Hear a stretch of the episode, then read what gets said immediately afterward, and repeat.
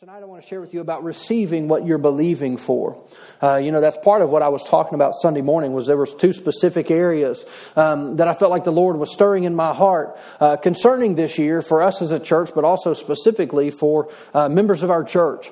And, uh, you know, and I talked about how that, you know, God will do his part, but we still have to do our natural part. But the two specific areas, uh, number one was financial.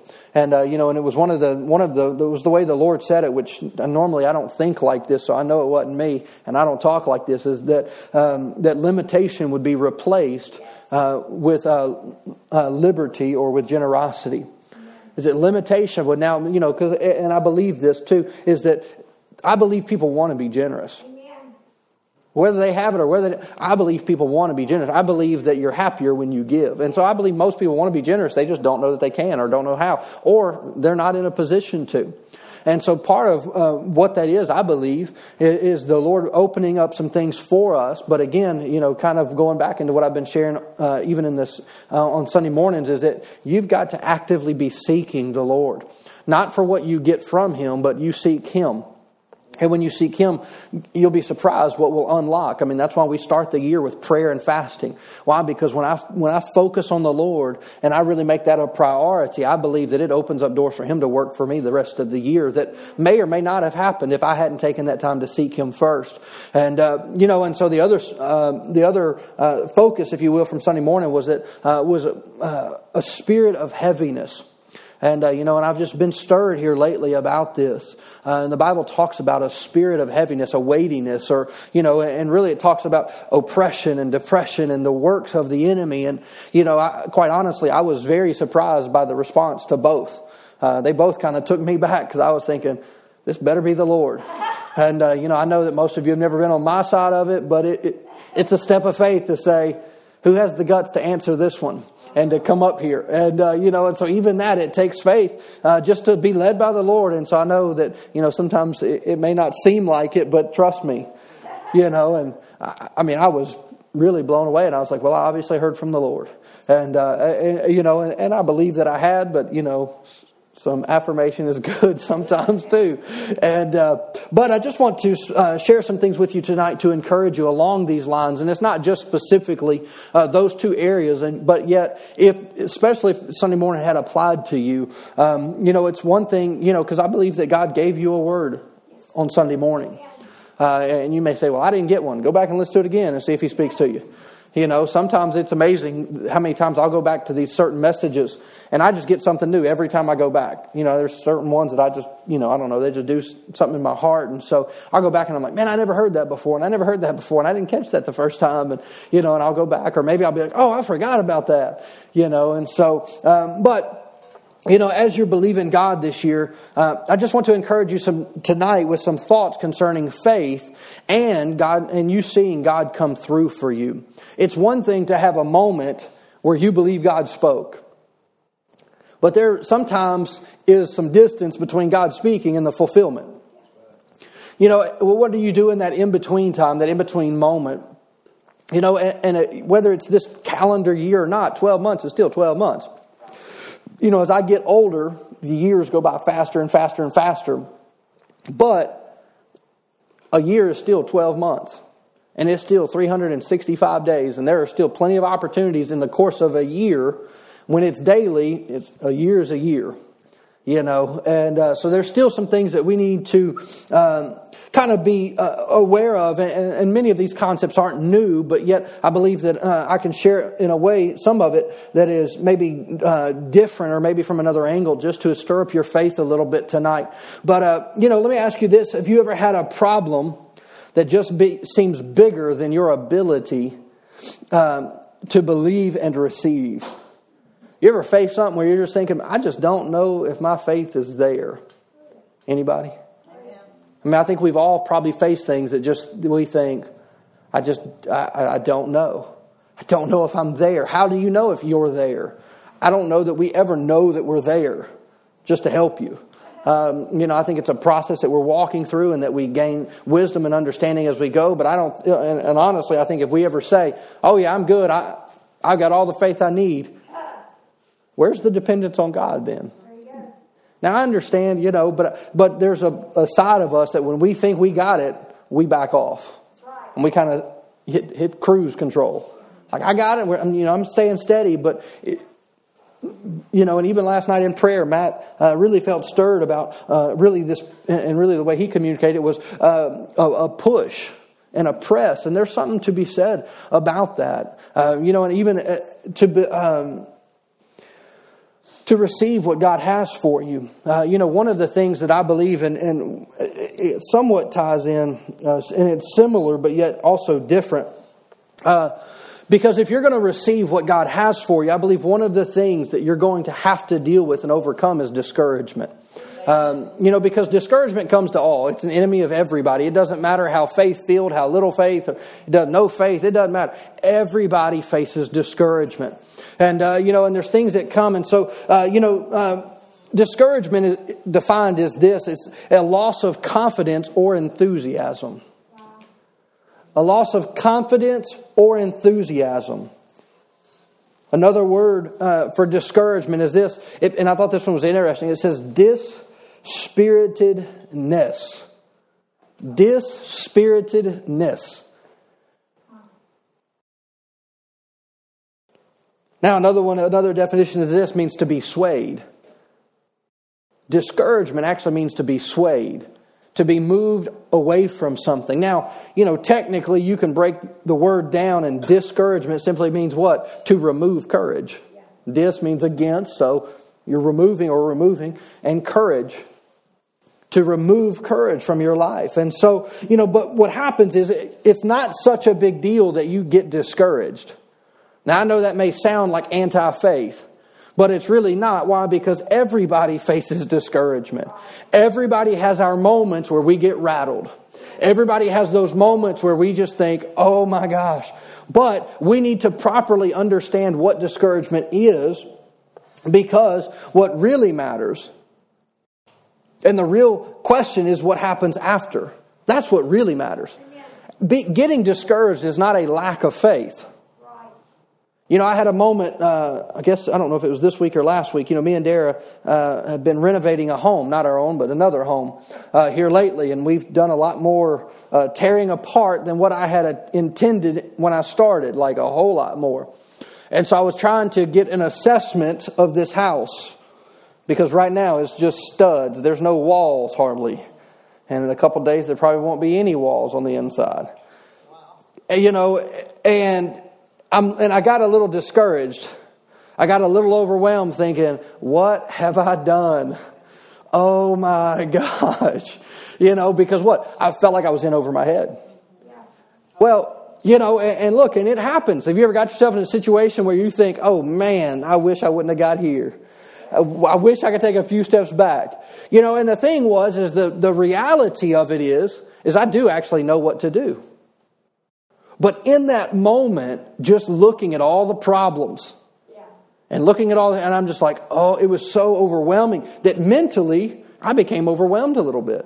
Now I know what to do. I know who to call. I know, you know, what needs to happen. I know all these things. But my knowledge wasn't enough by itself. I became overwhelmed in that moment. You know, and so I had to kind of gather my thoughts a little bit. And the next day I came back and I was like, all right, it's not bad that I got discouraged in that moment. What would be bad is if I just walked away. Amen. What if I just destroyed this house and then just said, it's somebody else's problem, I'm going to walk away? Now, I, that's real bad. Why? Because the motivation and the advantage to actually tear this thing apart is now gone. And any advantage to believing that I could have done anything about it is also gone. So I miss out not just, I mean, yeah, I got to demo some stuff, that's fun. But I'm not doing it so I can tear stuff up. Right? I'm doing it with the hope of I might make a little bit of money. right? But if I get discouraged and just become so overwhelmed that I walk away, I miss out and I walk away from all the blessings that could have been. And even the reward of knowing that I stuck it out. Because one day I'm going to finish this house and I'm going to think back and I'm going to say, I remember that day that I thought I was in trouble. I remember that moment that it was overwhelming to my thoughts. You know, and so there's nothing, it's, let me say it this way is that um, discouragement does not automatically mean that you doubt. But the enemy would love to tell you that.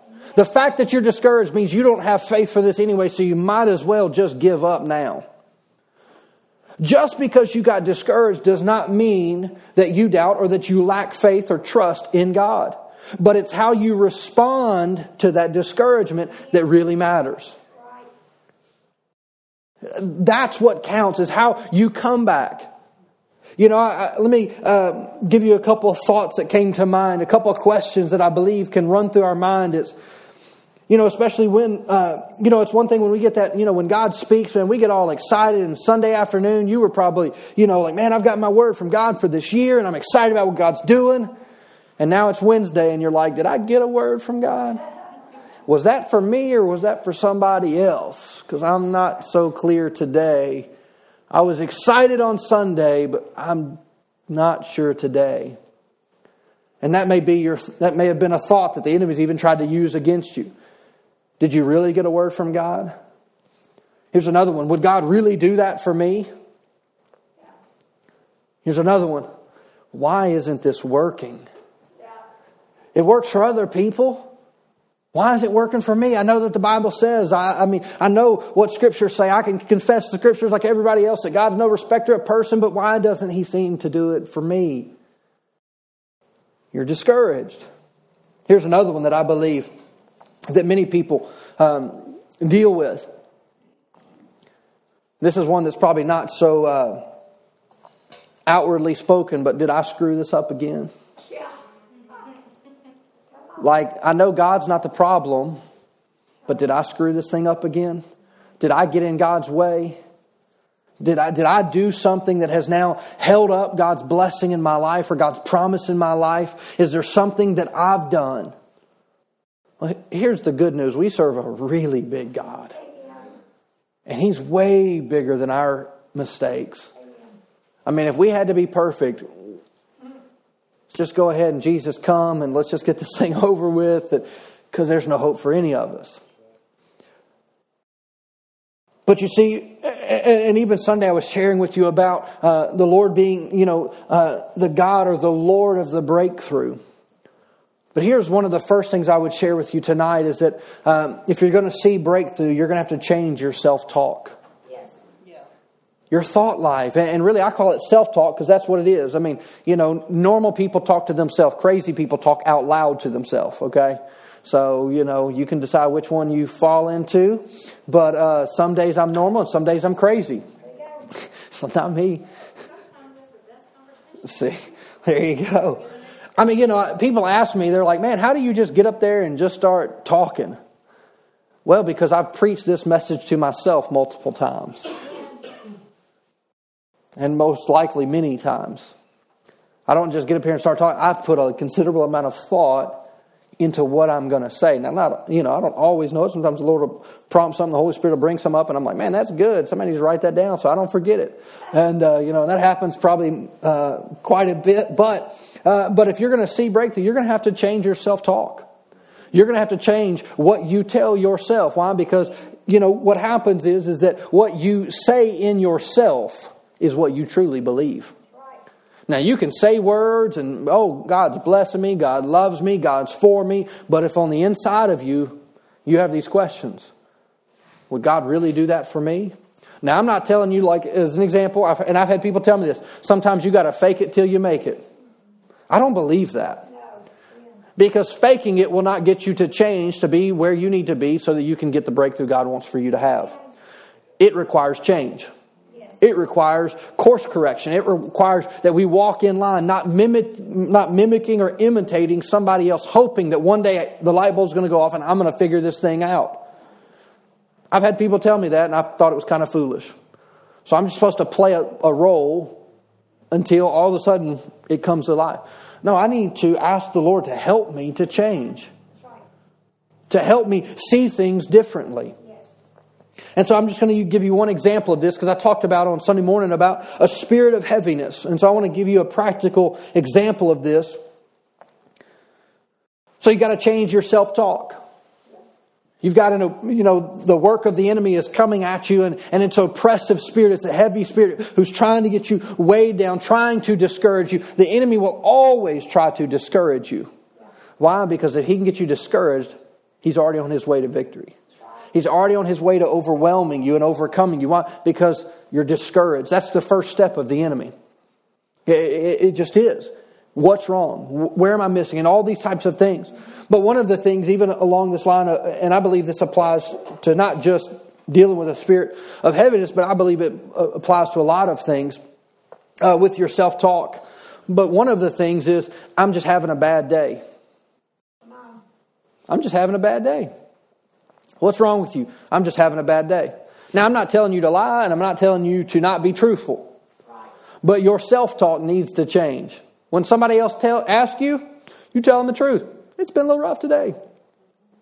But you shouldn't keep repeating, in yourself, today is just a bad day. Today is just a bad day. Man, I just need to go back to sleep and start back over. Can we hit the reset button and redo? Can we just skip forward? Can we hit the fast forward button? Can we hit the rewind button? God, can you do anything besides just let me live out the rest of this day? Is there any other option? Please. And sometimes there's weeks like that, right? Yes. But what happens is, is that when we continually feed and think upon that, what happens? That becomes our belief system. That becomes what we believe to be true and reality for us. So we, what you have to do is you've got to change that way of thinking. You've got to challenge what you perceive to be reality. Because you see, what we call reality is subject to change at any moment. Right? I mean, eh, why? Because you may, you know, let me give you an example. You may have plans for your budget. Well, that's fine until you lose your job, or you get a pay cut, or there's this or that, or you get laid off. What happens? Your plans went out the window. So your reality just changed. Right?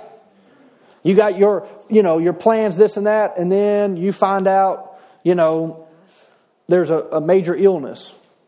Your priorities shift in a moment. Your spouse gets sick. All that other stuff don't matter now. Why? Reality didn't change, but your perception of what really matters in reality has changed in a moment. Something has shifted. You know, I mean, I know I mention this a lot, but it's a pretty big event in my life. But when Max fell, there were a lot of things I had to do that day. Didn't matter. did not matter. All I knew was we got to go. Didn't matter what was going on. I mean, you know, I mean, I remember I went to the hospital. This is terrible, but it's true. I went to the hospital with them, and I had to, you know, I was had some things I hadn't was working on, and had some appointments lined up, and I needed to meet somebody. So I'm like, there, everything's good. Like, I'll be back. I'm going to run over here, take care of something. I'll be right back. I went over there, met my appointment. She called me and said, hey, they want to fly him to Little Rock. And I said, say what? I'm on my way. All of a sudden, that appointment just didn't matter. Why? Because the perception of the moment had changed. And, uh, you know, and so, but we do have to change our self talk. You know, it says in 1 Samuel 30, verse 6, it talks about that David had to encourage himself in the Lord. Yeah. Why? Because he was discouraged. He had to encourage himself. Other translations say it this way is that David found strength in the Lord. David found strength in the Lord. So there may be moments that you're going to have to begin to self talk yourself to a better place. You're going to have to stand upon the Word of God. You're going to begin to even let it, I mean, that's what that word meditate means. It means to let it roll around on the inside of you. Here's another way to say that let it marinate. We all love some marinating, don't we? Things are better when they marinate. That's why a pot roast is so good, but you don't make a pot roast in an hour. Why? Because it's got to marinate. Lasagna's better the second day than it is the first day. Why? Because all them flavors get together and they make something tasty, right? talking about food and we're fasting, you know. Glory to God. And, um, but something happens. And so, but that same principle will work is that even for you and even for me, that man, when I'm faced with a challenge, I've got to meditate on God's word. I've got to let that joker medit- or, uh, marinate in my spirit, man. Why? Because something good is coming. Even if I can't see it. So here's a practical one. Psalms 118 verse 24 says, Today is the day that the Lord has made. And I will. Now think about this. I will. Doesn't say I feel, I think, I want. I, as a decision of my free will, I choose right now to rejoice in the Lord always. I choose to rejoice in the Lord. It goes on, it says here, it says, This is the day that the Lord has made. He says, We will rejoice and be glad in it. I make a decision, I will rejoice. Today is going to be a good day. Man, I remember a while back, I was telling Dara, I got up one morning, I was like, Today is going to be a good day because I said so. Remember that? It was a few months back. I said, Today is going to be a good day. Doesn't mean everything's going to come the way I want, do the way I want, but today's going to be a good day. I'm not going to let anything steal my joy today. It's going to be a good day. So I'm just starting off my day. Why? Because today's the day of the Lord, and, I'm going to rejoice and I'm going to be glad in it. And come what may, I'm, I'm, today's going to be a good day. That's a good habit to get in. And you may have to speak to yourself in these things. Now, let me read you a couple verses here. Now, uh, get into a few things here in, in, a few moments, but Hebrews chapter 6, verse 9. I want to read you uh, verse 9 through 12 here. It says, um, it says, Dear friends, well, hold on, let me go to another translation. I like the way this other translation said it, at least this first one. He says, Beloved, we are confident of better things for you, things that accompany salvation. In other words, there are things that, now I'm going to go back to the New Living Translation, just so y'all know that was the New King James. But he says, you can be confident that there are better things con- concerning you, things that, let me say it this way, that come with salvation. There are things and blessings that come with salvation.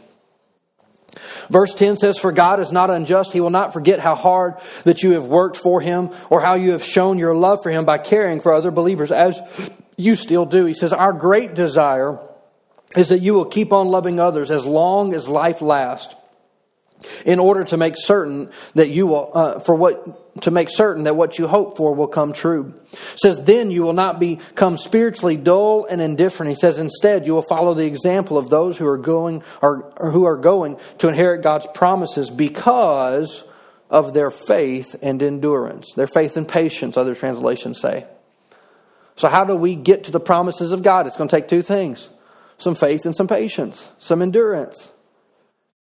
Now, you know, some of what, uh, let me read you another verse here out of Roman, or I'm sorry, Hebrews chapter 10, verse 23. These are familiar verses. I, have quoted them many times. It says, Let us hold tightly without wavering to the hope that we affirm. For God can be trusted to keep his promise. Let us hold firm to what? To what those things that we're believing for.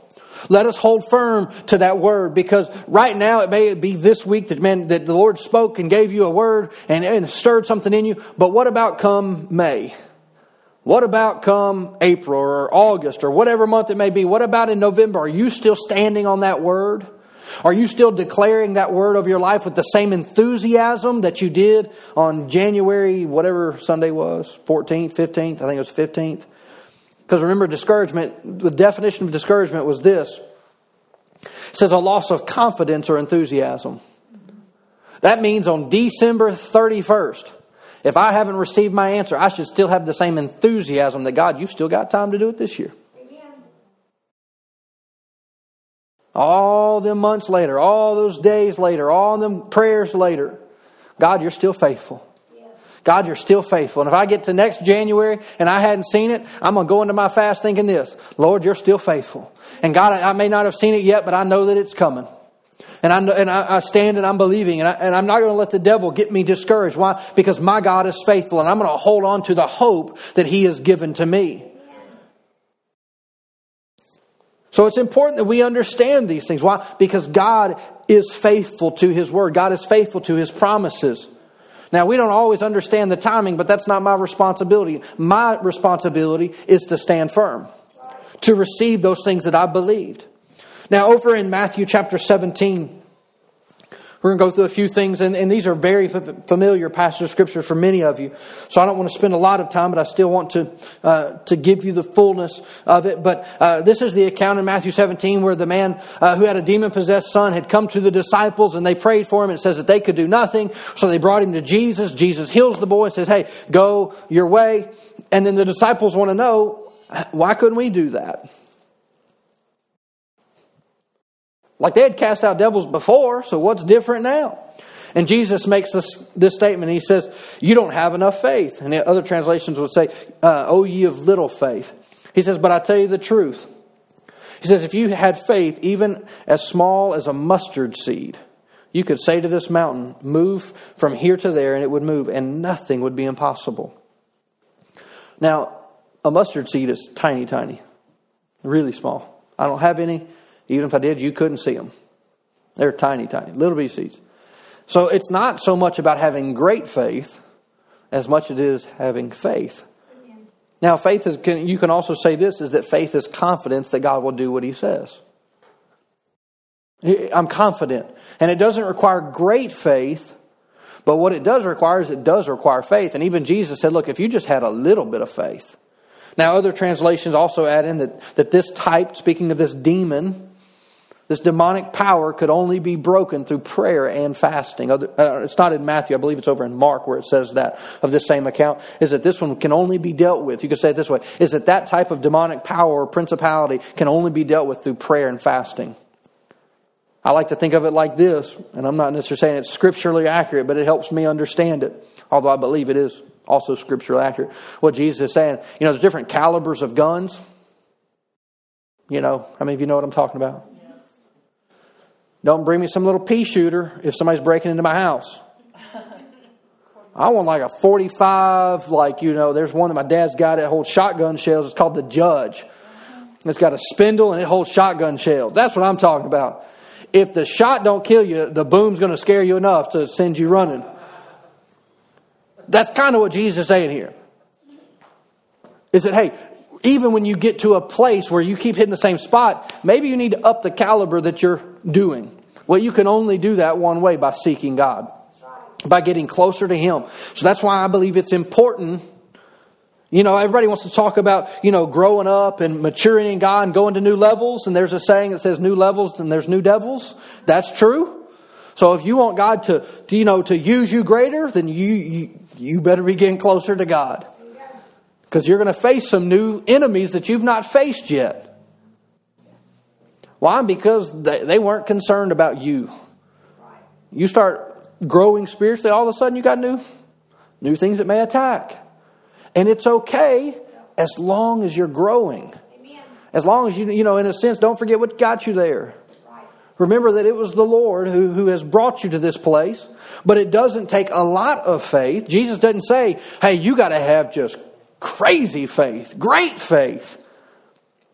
He just says, y'all don't have enough faith. Now, I want to share some things with you about this, and it talks about, you know, and so let me say this that I believe will help communicate is that faith is much more about our focus than necessarily just our belief. And, I, and I, I'm going to kind of share with you why and why I say this. Faith is about focus. What am I paying attention to? What am I concentrating on? Where is my attention fixed and firm? Because I can say that I'm believing God here, but if I'm getting distracted left and right all the time, I'm not really focused. And, and faith has a focus. And, that's important. Why? Because I would, I mean, this would be my encouragement to you. If you, if the Lord is stirring something in you, like something for this year, a word for this, you need to write that joker down and put it somewhere that you see it for the next 12 months. Why? Because it will be a daily reminder. This is what God's spoken. This is what I'm believing for. And it brings focus and clarity to every day. So that in those days where that discouragement and, the, and, doubts and fears begin to creep in, you say, No, I've got a word. I've got a word from God, and it may be a scripture, it may be a specific word that God gave to you through somebody by the Holy Spirit. However, it came is irrelevant. But if it is a word for you, then you've got to keep it before you. Faith comes by hearing, and hearing by the Word of God. Now, that's speaking of Scripture, but I also believe that that can even fall in lines with prophetic uh, words. Paul told Timothy, he said, You war with the word that has been spoken over you. Well, that wasn't the word of God, that was prophetic word given by the elders of the church to Timothy. And he said, Timothy, you're going to need them to fight a good battle. So, when anytime somebody gives you a word that, man, it really lines up with what's in your heart, that's ammunition. I'm loading my gun with that word that God gave for me. Because when the enemy comes and tries to discourage, hey, I've got a word for that. I've got scripture for that. And I can stand and, and believe. Why? Because it is, it, faith is more about what you're focused on than it is just about what you're believing for. Because you can be believing, but if you're not focused, you, you can even really tied in even is to say that faith is diligent. Yes. It's not haphazard, kind of in and out. Well, when the Lord does this, when the Lord does. No, I'm going to be active in my faith. And I'm going to actively be pursuing that. Now, let me show you another example of this. Now, this is the account where Peter walks on water. I'm not going to read the whole story, but, you know, the guy, the disciples are all out on the boat one night. There's a big waves and big wind, and then Jesus comes walking along on the water. Let me say it like this faith came walking on the water. I mean, Jesus is the spirit of faith. Faith came walking on the water. They're freaked out, they're scared, and they're all like, oh, it's a ghost, it's this, that. And somebody says, no, that's Jesus. And Peter says, hey, you know, it's, it's Peter, so he's always the first to jump. And, uh, you know, and he said, Lord, if that's, if that's really you, tell me to come, walking on the water. What's Jesus going to say? No, it ain't me. Kind of tied my hands here, Peter. Come on. Right? It says, so Peter went over the side. I imagine that Peter jumped. I don't think he tiptoed, knowing Peter. He probably just, if I'm going in, I'm getting soaking wet, you know. He jumps, and all I think, I, I mean, you know, again, my thoughts, but I wonder if he was surprised when he stood on the water. But says he jumped over and he walked on the water towards Jesus. It says when he saw the, the strong wind and the waves, he was terrified and began to sink. He said, Save me, Lord. Save me, Lord. It says immediately Jesus reached out and grabbed him. And says, You have so little faith. Jesus said, Why did you doubt me? It says when they climbed back into the boat, the wind stopped. Now here's the question. I was reading something here not too long ago, and, and, and they asked, and they, they, it was more of a statement, but I just I've never thought of it like this. Jesus said all it takes to walk on water was little faith. He said, Peter, all you needed was a little faith to walk on the water. I mean, to me, I'm thinking like I ain't never seen anybody walk on the water. I mean, I've seen blind eyes open, deaf ears, I've seen miracles, I've seen all kinds of things, and walking on water is pretty high on my scale of like faith because I've never seen it. I've seen a lot of things, Walking on water is pretty high. And Jesus looks at Peter and says, Peter, all you needed was a little bit of faith. But what happened? And it's not so much about that Peter, uh, that his faith failed, as much as it is that he got distracted. Exactly. Why? He was walking on the water. His faith was active.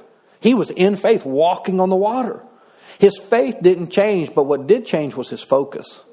It says he began to look at the wind, he began to look at the waves, the splash of the waters going by, and he began to look at the circumstances, and the circumstances got him off his focus. And because he got off of his focus, he lost his ability to stand on top of water. In other words, he forgot about faith and started thinking circumstances. He jumped out there in faith thinking, Jesus told me to come, I'm coming.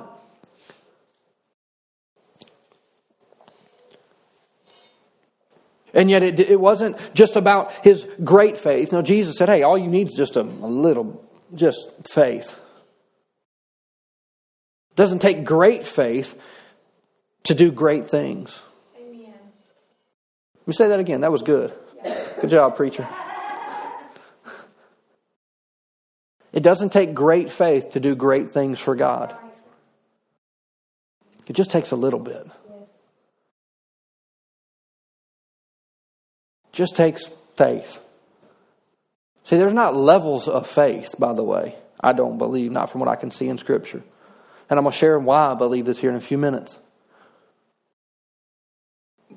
But just like Peter, faith has to be our focus point. We can't get distracted. Because the impossible becomes possible when we just have faith. Faith is not a mystery. Now, we can try to make it, but it's really not. Will God do what He said? Yes or no? That, that's faith. Yes, I believe that God will do what He says. 2 Corinthians chapter 5 verse 7 says this, for we live by believing, not by seeing. Other translations say it this way, we walk by faith, not by sight. Doesn't matter what my today looks like, my tomorrow can be different. My today may change in a moment. You know, and we all have stories and we all have moments like that where it's, man, God, I'm believing you, I'm believing. But you've got to stick with what you know in your heart to be true more than your perception of what your reality may be. I mean, I love the definition that I heard one time of the word of a miracle. And I, I love it is that it's this, is that it says it's a violation of natural law. God violates natural law on our behalf. How do you go from being sick one moment to being instantly healed? I mean, I'm not a doctor and I don't know that much about medicine, but I know this cells can't instantly get better. If you've got a virus, it's a virus and it's going to take its course and it's going to do its thing. Tumors don't just disappear, things don't just go, go away. God violates natural law. Why? Because He's a supernatural God. He's a great God. And it requires that we simply have faith. So many times I think, you know, in our minds we think, golly, man, I, have got to have great faith and I've got to do this, you know, I've got to be like this faith giant. No, you just need pure faith. Yeah, that's, that's the key, truly. Pure faith. It's not mixed faith. And I'm going to share with, with you here in just a moment this. And here's part of what I believe will help you, even as you're uh, really believing God this year, is that when you keep your focus on how great God is and not how great your problems are, this is what will happen. You'll know this, and this is true for you, is that He has you. In other words, God's got you, and He will see you through. God's got this. I don't have to have this. God's got this. That's why the Bible says, Let me go cast all of my cares and all of my worries upon Him. Why? Because He affectionately cares for me. Lord, I'm going to bring you all of my junk. Because you love me, and I thank you. So here's all of my concerns. Now they're your problems. I ain't taking them, and I don't want them. It's your problems.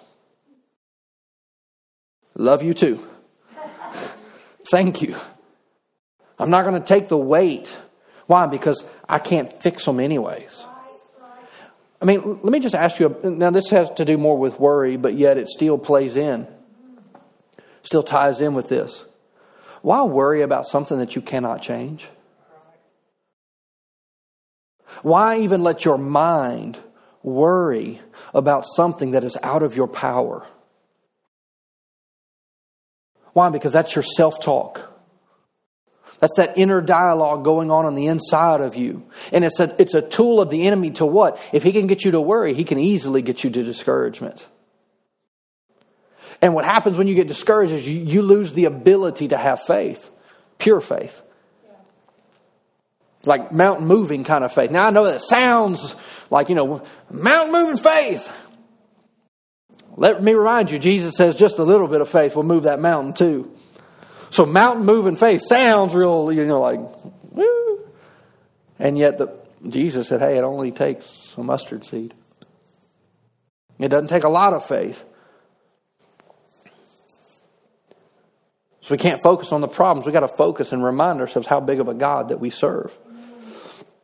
I want to read you these uh, next couple verses out of the Amplified Bible, but Hebrews chapter 11, I'm going to read this out of the New Amplified Bible. So it's not going to be on the screen. They redid it. I say it's new. It was 2015. They redid the Amplified Bible. They did a, a revision, I guess you could call it.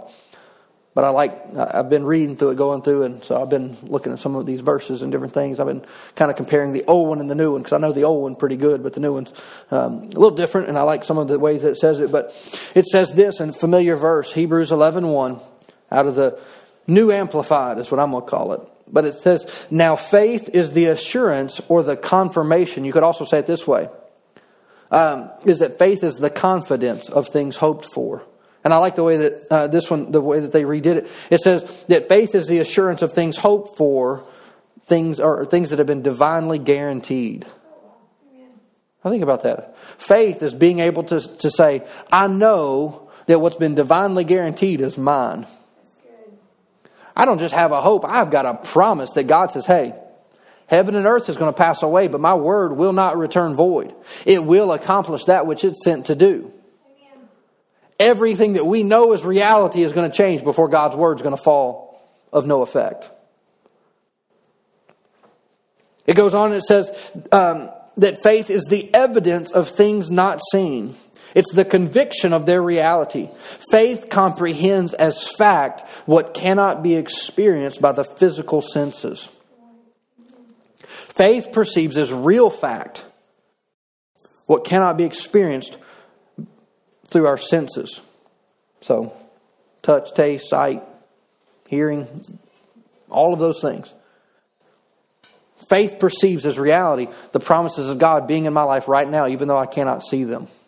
You know, I, I like to use this as an illustration because I believe it really helps communicate. When I buy something online, when you go buy something online and I've paid for it, I don't have that box and I don't have that item, but it's mine.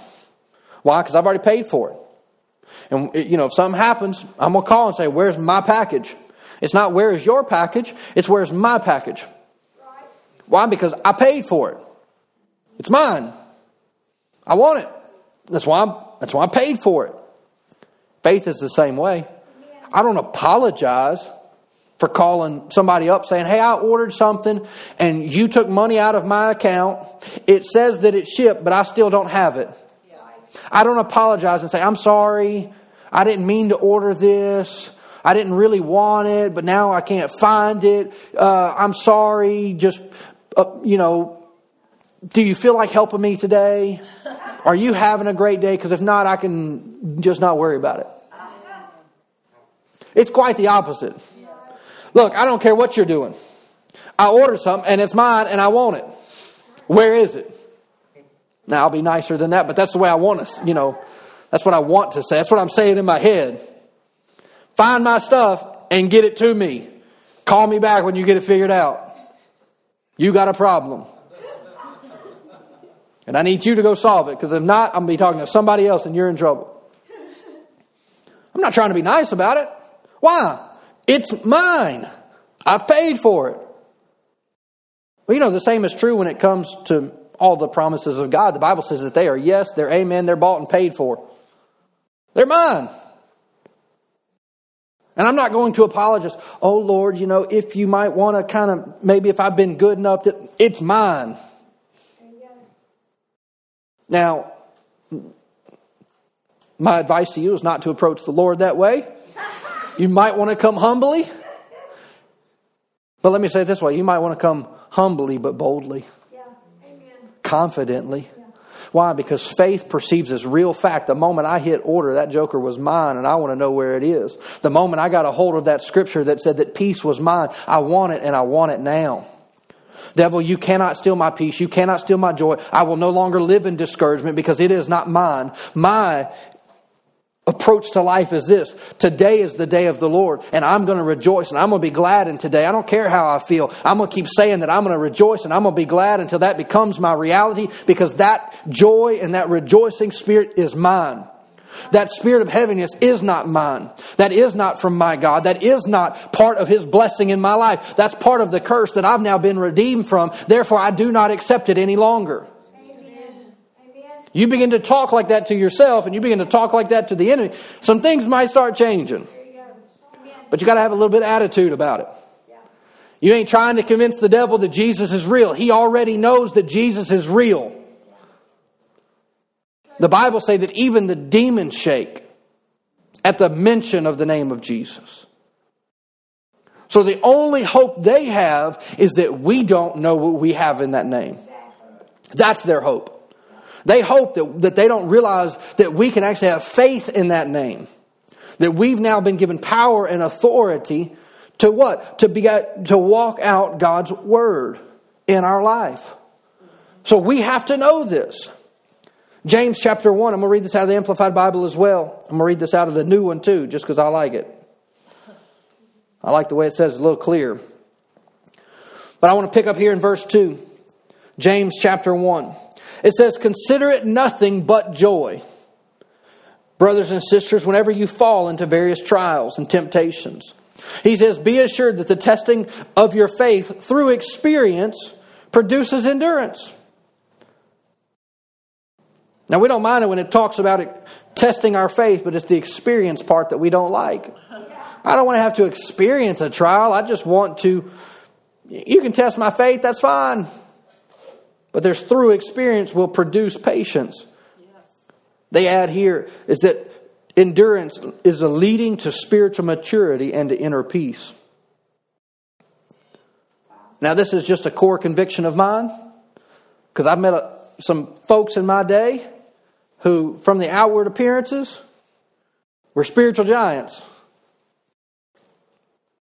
But yet they could not even maintain their own heart. That, that shows me a lack of spiritual maturity. Because spiritual maturity is a growth process. It's a process that the Lord is, is walking us through and walking us in. And even as it says here, is that as our faith is tested, that it will produce endurance or patience that will lead to spiritual maturity and inner peace. It goes on in verse 4 and says, and let us or and let endurance have its perfect result and do a thorough work. I don't like that. God, you two do too good of a job working in me. But this is what I know when God says it's finished, it's finished. He leaves nothing untouched and nothing untapped. When God's work is finished in me, there's no more come back and make a revision. You know, today I was on my computer and it pops up and says, You need some updates. What is it? Hey, we found some problems we got to fix. We got some, some features that ain't working that we need to make work right. God doesn't make revisions, His, his process is thorough to the end. This last part says, so that you may be perfect and completely developed in your faith, lacking nothing. Familiar verse, verse 5, I read it a lot, quote it a lot. But it says, if any of you lacks wisdom, I love this, how they added this. If any of you lacks wisdom to guide you through a decision or circumstance, if any of you lacks wisdom to guide you through a decision or circumstance, he is to ask of our benevolent God who gives to everyone generously, without rebuke and without blame, and it will be given to him. But he must ask for wisdom in faith. Here's the key part without doubting. Yeah. Now, let me reread this the way they wrote it because I, I really like this. It says, He must ask for wisdom in faith without doubting God's willingness to help. That's good.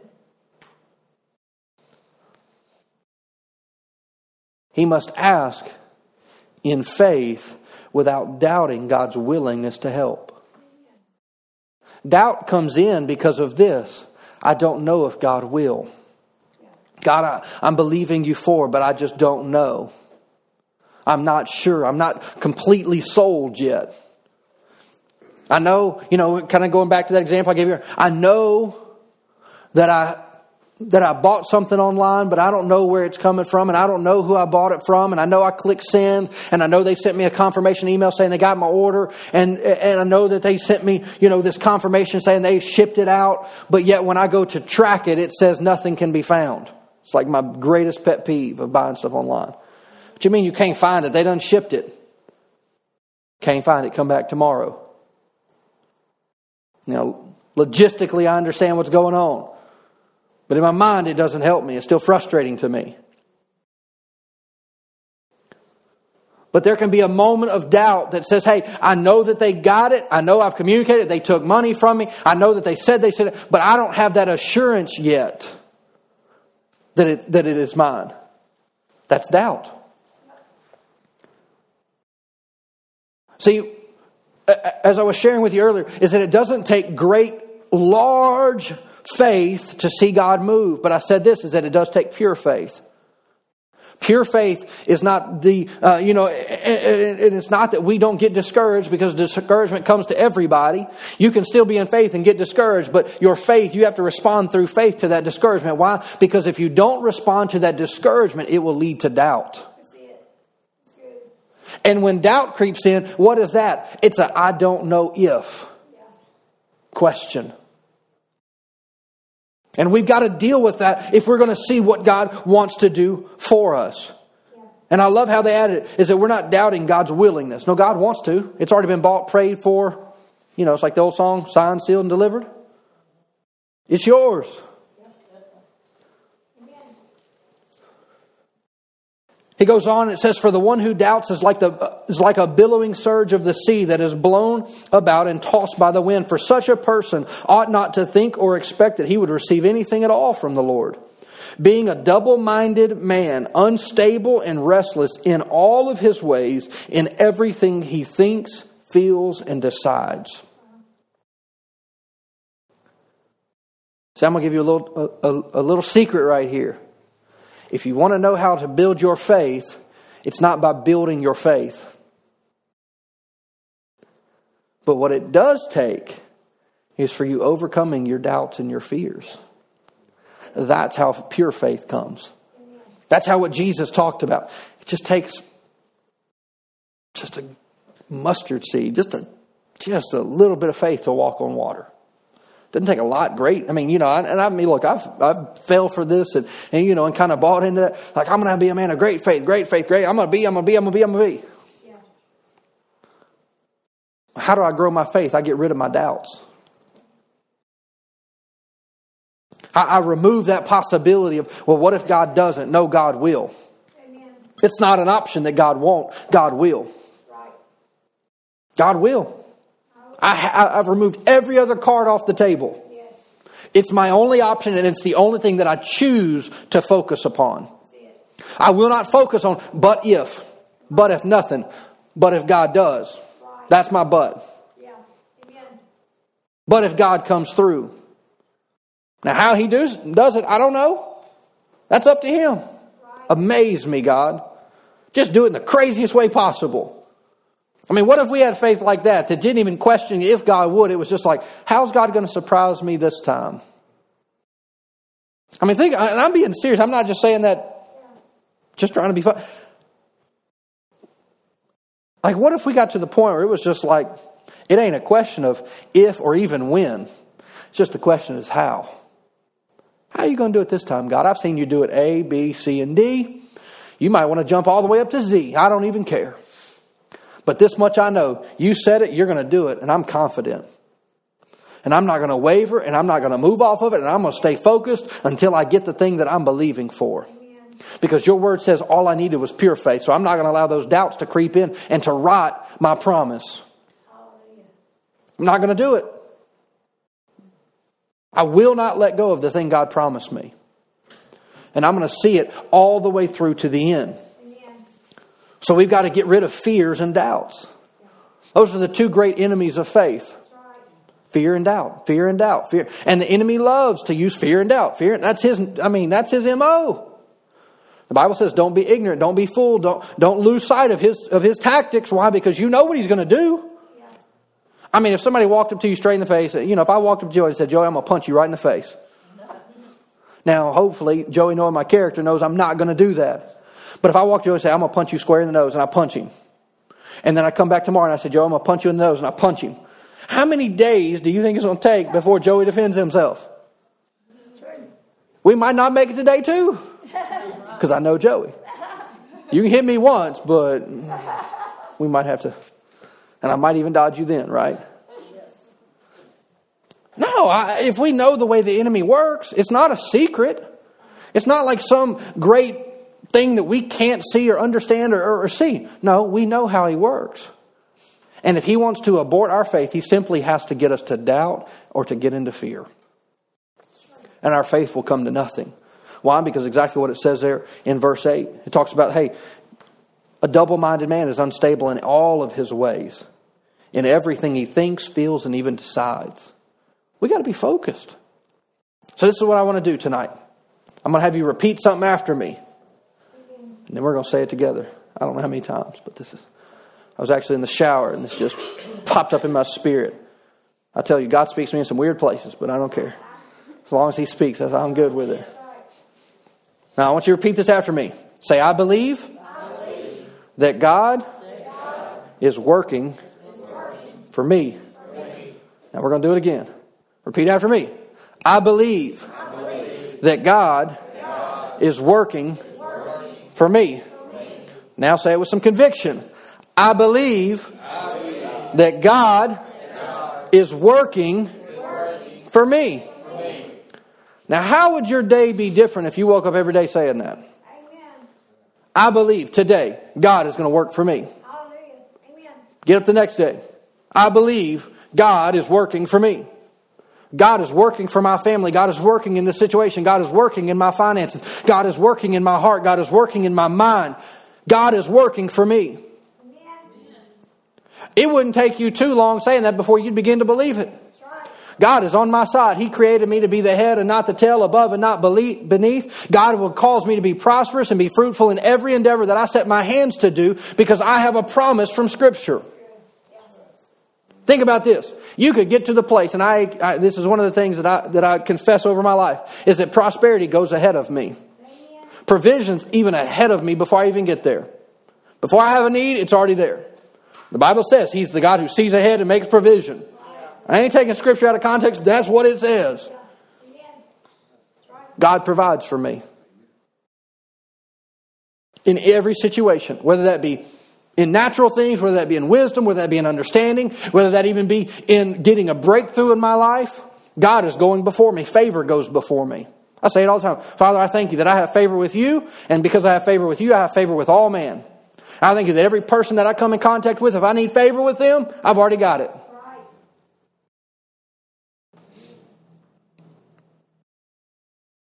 And you know what? It's, it's ridiculous sometimes the favor that I see in my life.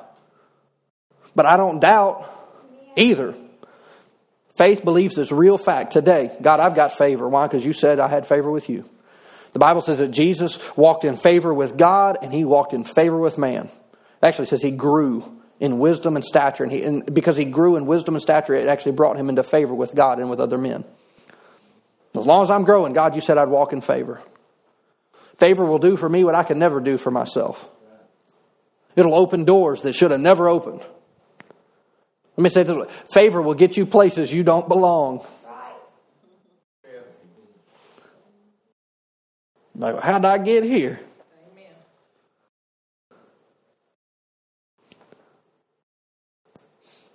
But see, we're, we're going to have to deal with this self talk we've been talking about in ourself. You're going to have to change the way that you talk. And I'm not talking about some kind of mental assent, something like I'm just trying to think better, think higher, you know.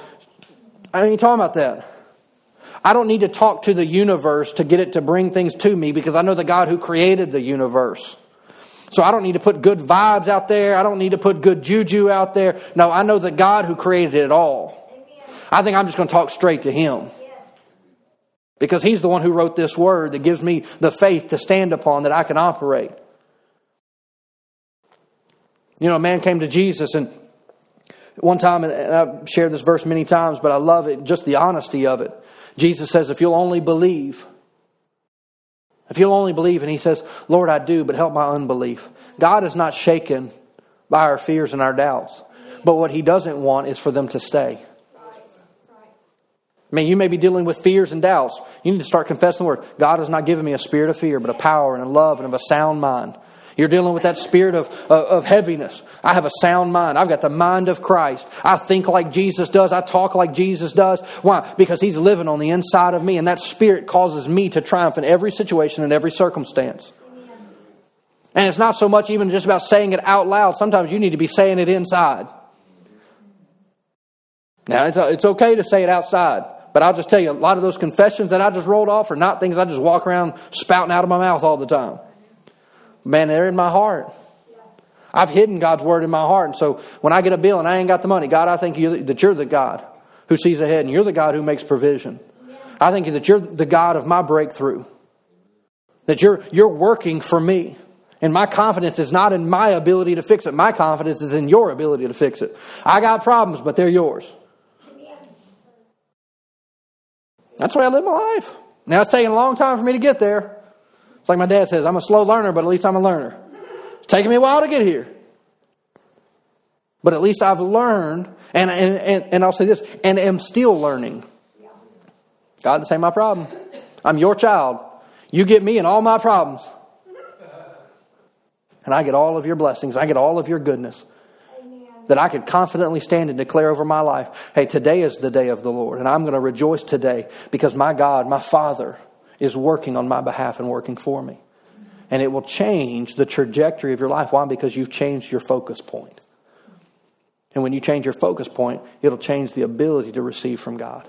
And you'll begin to see, and exactly what I said, is that it's the receiving of the thing that you're believing for. But you got to be focused. But if you'll do it, I believe that you're going to receive all God has for you. Amen.